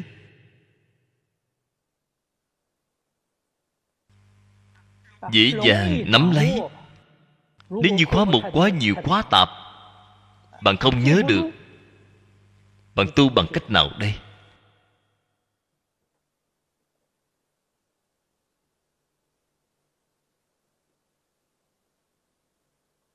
Cho nên năm khóa mục nhất định rõ ràng, tường tận, thông suốt, thấu đáo, ở mọi lúc và mọi nơi, trong tất cả cảnh duyên đều có thể đề khởi lên, làm thành tiêu chuẩn quán chiếu của chính mình.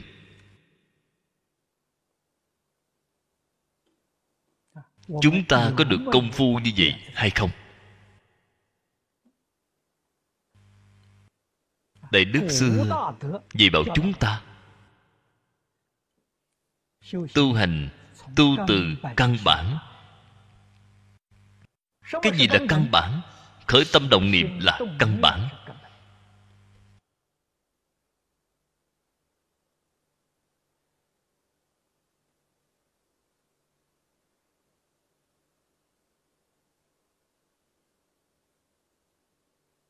Đây là nói công phu chân thật.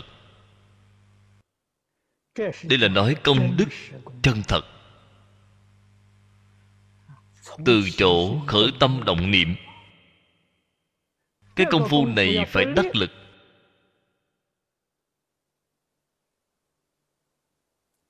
Tôi tin tưởng bạn buổi tối mỗi ngày đi ngủ nằm mộng vẫn là đang tu học công đức.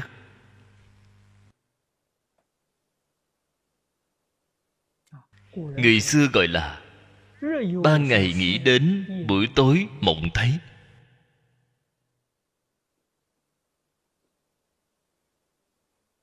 Tâm của bạn quả thật tương ưng với kinh giáo. Bạn buổi tối nằm mộng cũng không rời khỏi cái cảnh giới này. Đây chính là nói rõ bạn ngày đêm công phu đều không gián đoạn, nằm mộng cũng không gián đoạn. Nếu như ở ngay trong mộng vẫn còn nghĩ tưởng sằng bậy, còn có rất nhiều cảnh giới hiện tiền, việc này chứng minh cái gì? Bằng công phu không có lực.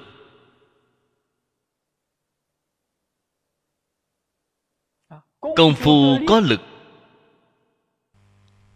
cái hiện tượng đầu tiên chắc chắn không có ác mộng. Khi chưa học Phật thường hay thấy ác mộng. Học Phật công phu đắc lực rồi, chắc chắn không có ác mộng. Đây là cái đầu tiên khám nghiệm công phu chính mình. Hay nói cách khác, chúng ta sẽ còn thấy ác mộng. Phải thường sanh tâm hổ thẹn. Phải chính mình biết được công phu không có lực. Tại vì sao còn có thể thấy ác mộng? Trong mộng không thể khống chế ý thức của chính mình.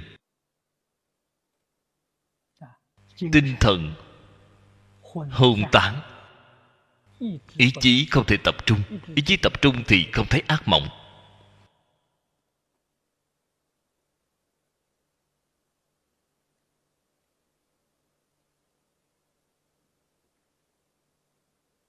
Những việc này đều cần phải làm cho rõ ràng, làm cho tường tận.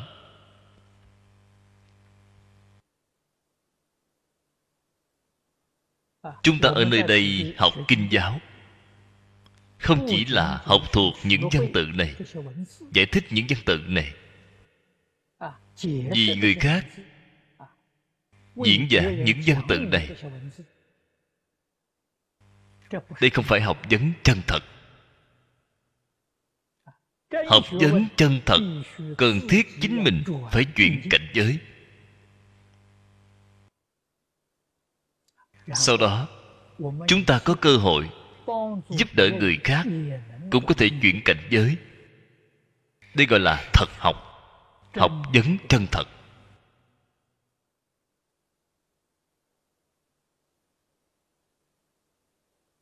Nhất định phải từ chỗ này mà hạ công phu. Cái đề này chúng ta mới không trống qua.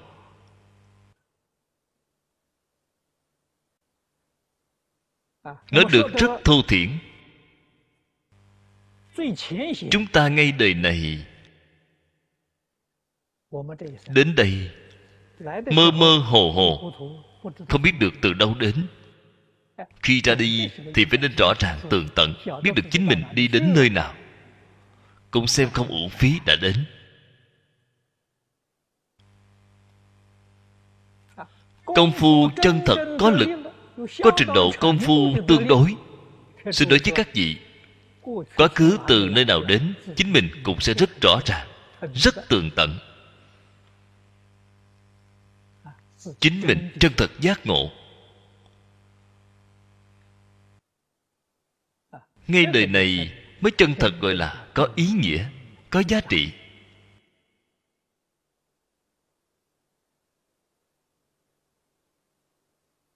Thế nhưng một đời như vậy thật khó được. Người xưa nói trăm ngàn muôn kiếp khó được gặp.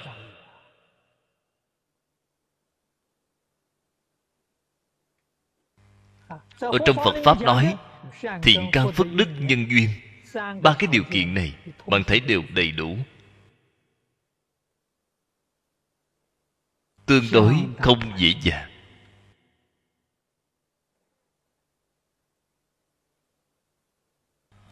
Nếu như không tin tưởng, chúng ta có thể tỉ mỉ quan sát qua, xem thấy những người xung quanh chúng ta, nhất là người tu hành.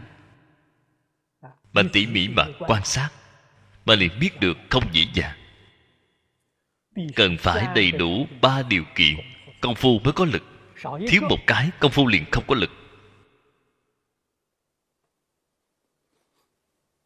Thế nhưng nếu như kém khuyết một chút, có thể bổ trợ hay không? Có thể. Chỉ cần hiếu học, chỉ cần dụng công, có thể bù đắp. Thiện căn hơi thiếu, không đủ, hoặc là phước đức không đủ, đều có thể bù đắp. Cái then chốt ở bù đắp này chính là ở hiếu học.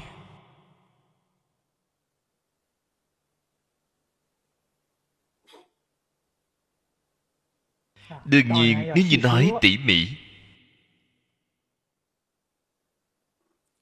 phải đầy đủ rất nhiều điều kiện. Thế nhưng trong rất nhiều điều kiện, tổng quy nạp lại là hiếu học. Chân thật hiếu học, thân cận thiện tri thức. Thiện tri thức khó gặp.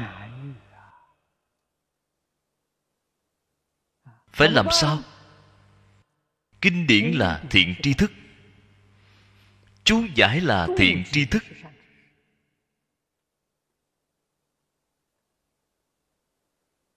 Chúng ta học Kinh Vô Lượng Thọ là thân cận A-di-đà Phật.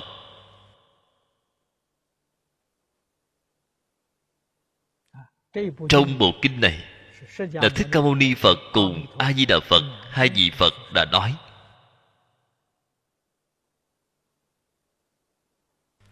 chú giải chính là thân cận thiện trí thức. Tổ sư Đại Đức xưa nay vì chúng ta giảng giải,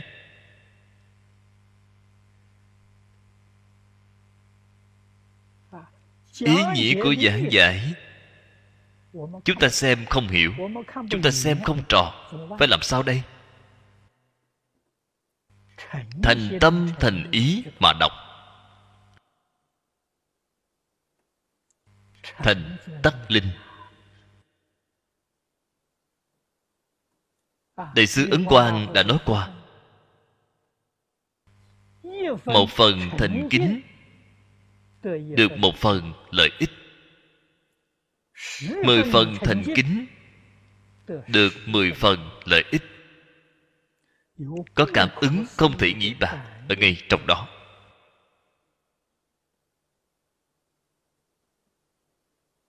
Vậy thì xem chúng ta có mấy phần thành ý. Sự việc này nói ra dễ dàng, trên thực tế độ khó tương đối. Ta đối với kinh này chân thành, ta đối với chú giải này cũng chân thành, ta đối với người khác thì không chân thành. Cái thành ý này là giả, không phải là thật. Vì sao vậy? Một thật tất cả thật, một giả tất cả giả. Không thể nói tôi đối với Phật Bồ Tát là thật, đối với những người khác đều là giả. Vậy thì không được rồi. Không có cái đạo lý này. Một thật tất cả thật. Cho nên chân thành của bạn từ chỗ nào mà quan sát được? Người chân thật cao minh vừa nhìn liền biết được.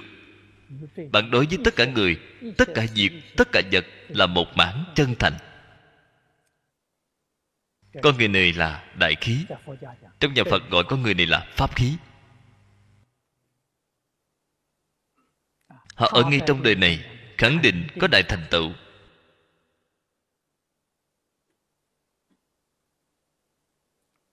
Một cái tâm làm việc,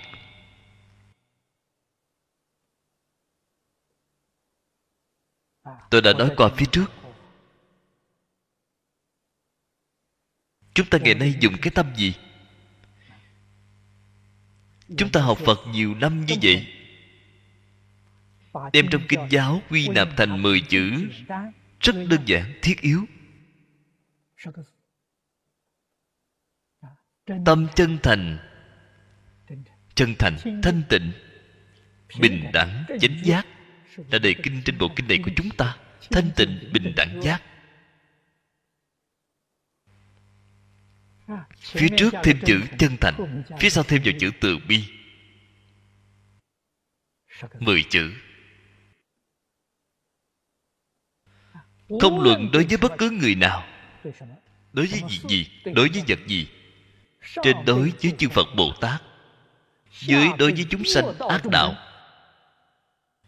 quyết định không thay đổi.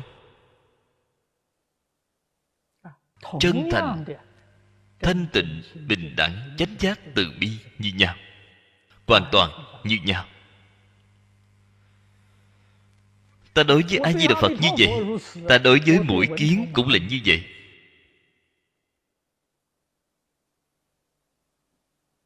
Ta đối với người thiện cũng là như vậy. Ta đối với quan gia trái chủ cũng là như vậy.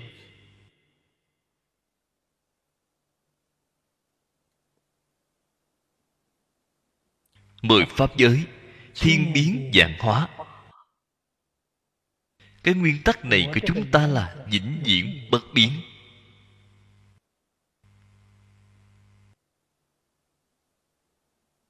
Chúng ta chỉ nắm lấy cái điểm này. biểu hiện ở bên ngoài, đó là nhìn thấu, buông xả, tự tại, tùy duyên, niệm Phật. Biểu hiện ở bên ngoài. Bạn muốn hỏi tôi học Phật, tôi năm mươi năm này đã học hai mươi chữ này. hai mươi chữ này là tổng kết tôi học Phật năm mươi năm.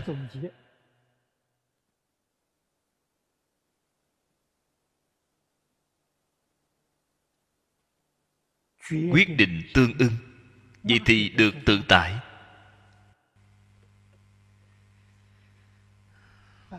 Cái xã hội này bất an, ta an. Xã hội động loạn, ta không động loạn.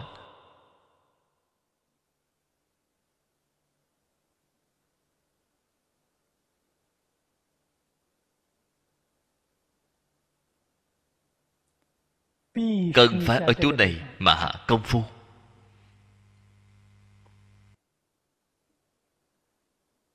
Ngay trong mỗi niệm quyết định không có gì chính mình, vì chánh pháp cửu trụ, vì giúp chúng sanh khổ nạn, phá mê khai ngộ, lìa khổ được vui.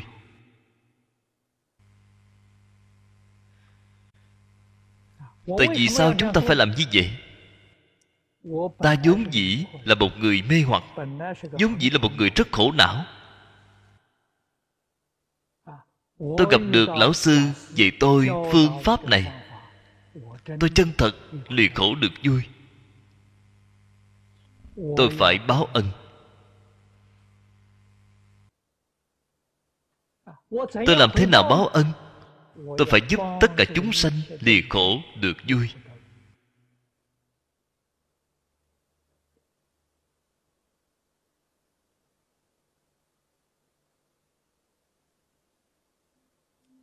Ngay trong đời này chỉ làm sự việc này. Sự việc này làm được rất tự tại, làm được rất an vui.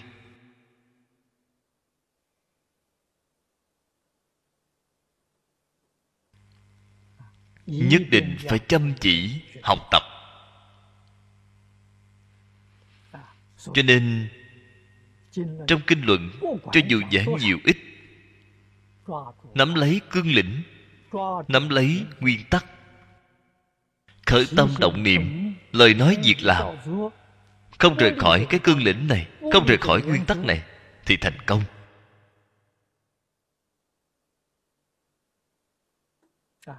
Thông đạt kinh giáo không phải là việc khó. Lời của người xưa nói là thật, không phải là gạt người. Một kinh thông, tất cả kinh thông. Cho nên nếu chúng ta muốn thông đạt thế xuất thế gian pháp, thông đạt tất cả kinh, dùng phương pháp gì? Một kinh. Bí quyết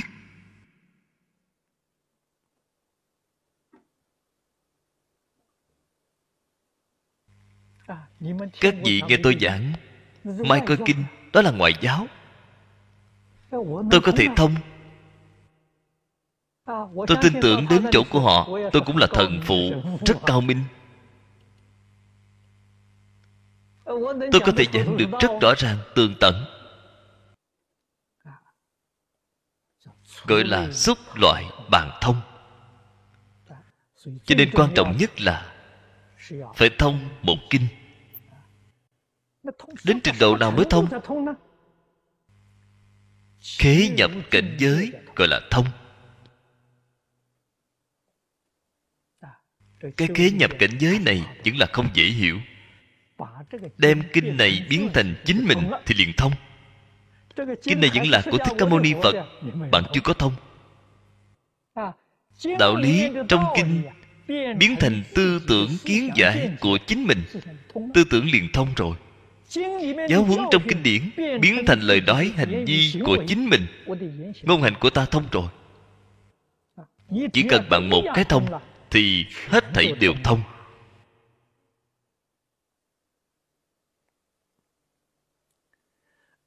Ngày trước, Lão Sư Lý dạy học ở Đại Trung. Tôi vô cùng cảm kích ông.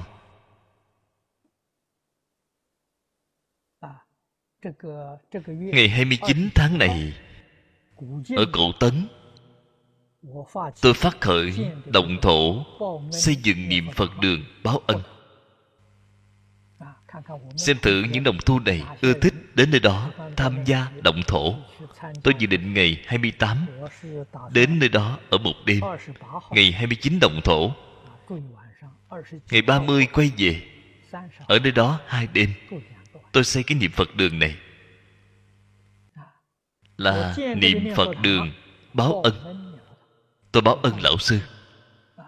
Cho nên ở nơi đây có bốn cái kỷ niệm đường. Có đại sư Chương Gia kỷ niệm đường, có lão cư sĩ Lý Bỉnh Nam.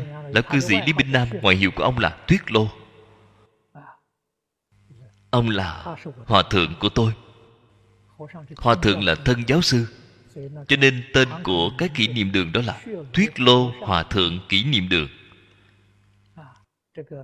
Đông Mỹ Tiên Sinh kỷ niệm đường, tiếp theo chính là Hàng Anh cư sĩ kỷ niệm đường của chúng ta.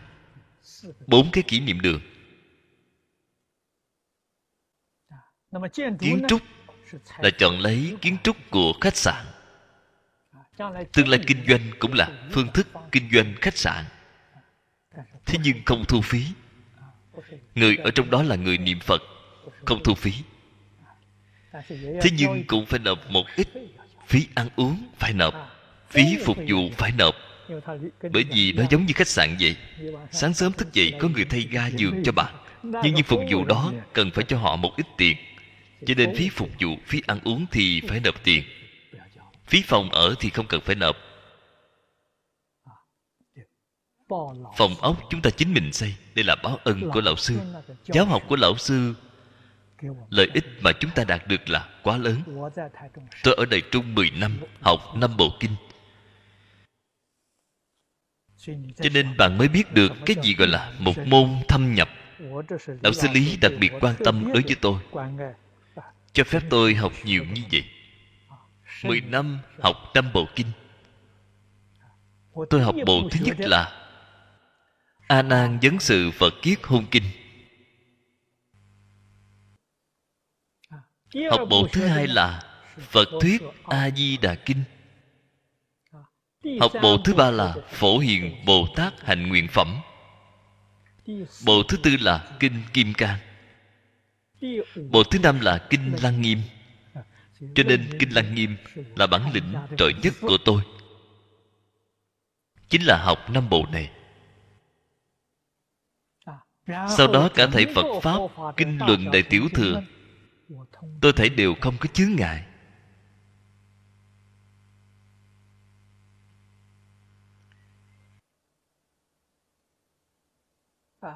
Tôi đều có thể giảng. Không chỉ Phật giáo không có chướng ngại, kinh điển của tất cả tôn giáo khác đến chỗ tôi đây đều là không có chướng ngại rồi. Tôi đều có thể giảng. Hơn nữa tôi có tự tin không thể nào giảng kém hơn so với truyền giáo sư của họ. Cho nên các vị nếu muốn học cái trí huệ này, học cái năng lực này, một môn thâm nhập, tôi quyết không lừa dối các vị. Đây là tổ tổ truyền nhau, quyết định không phải lừa gạt bạn. Thế nhưng nhất định phải khế nhập cảnh giới. Không khế nhập cảnh giới, bạn không thể nào thông.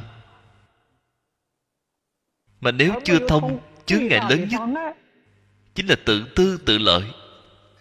Cho nên nói tôi rất xem trọng đối việc này. Nhất định phải buông xả tự tư tự lợi.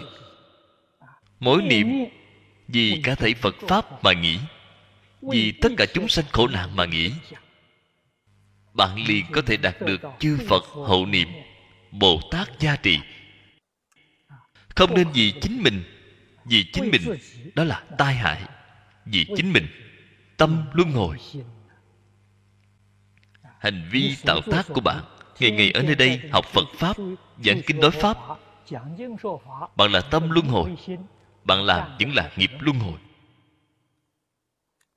không chuyển được cảnh giới. Tối hôm nay tôi giảng hai giờ đồng hồ. Tuy nhiên chỉ có một câu kinh văn. Chúng ta ở chỗ này cũng là một cái tổng kết. Tổng kết một đoạn lớn phía trước đã nói. Các vị phải nghĩ tưởng nhiều, chăm chỉ học tập. Tôi tin tưởng sẽ có sự giúp đỡ đối với mọi người. Tốt rồi, hôm nay thì giảng đã hết. A Ni Tho Phật. A Ni Tho Phật. A Ni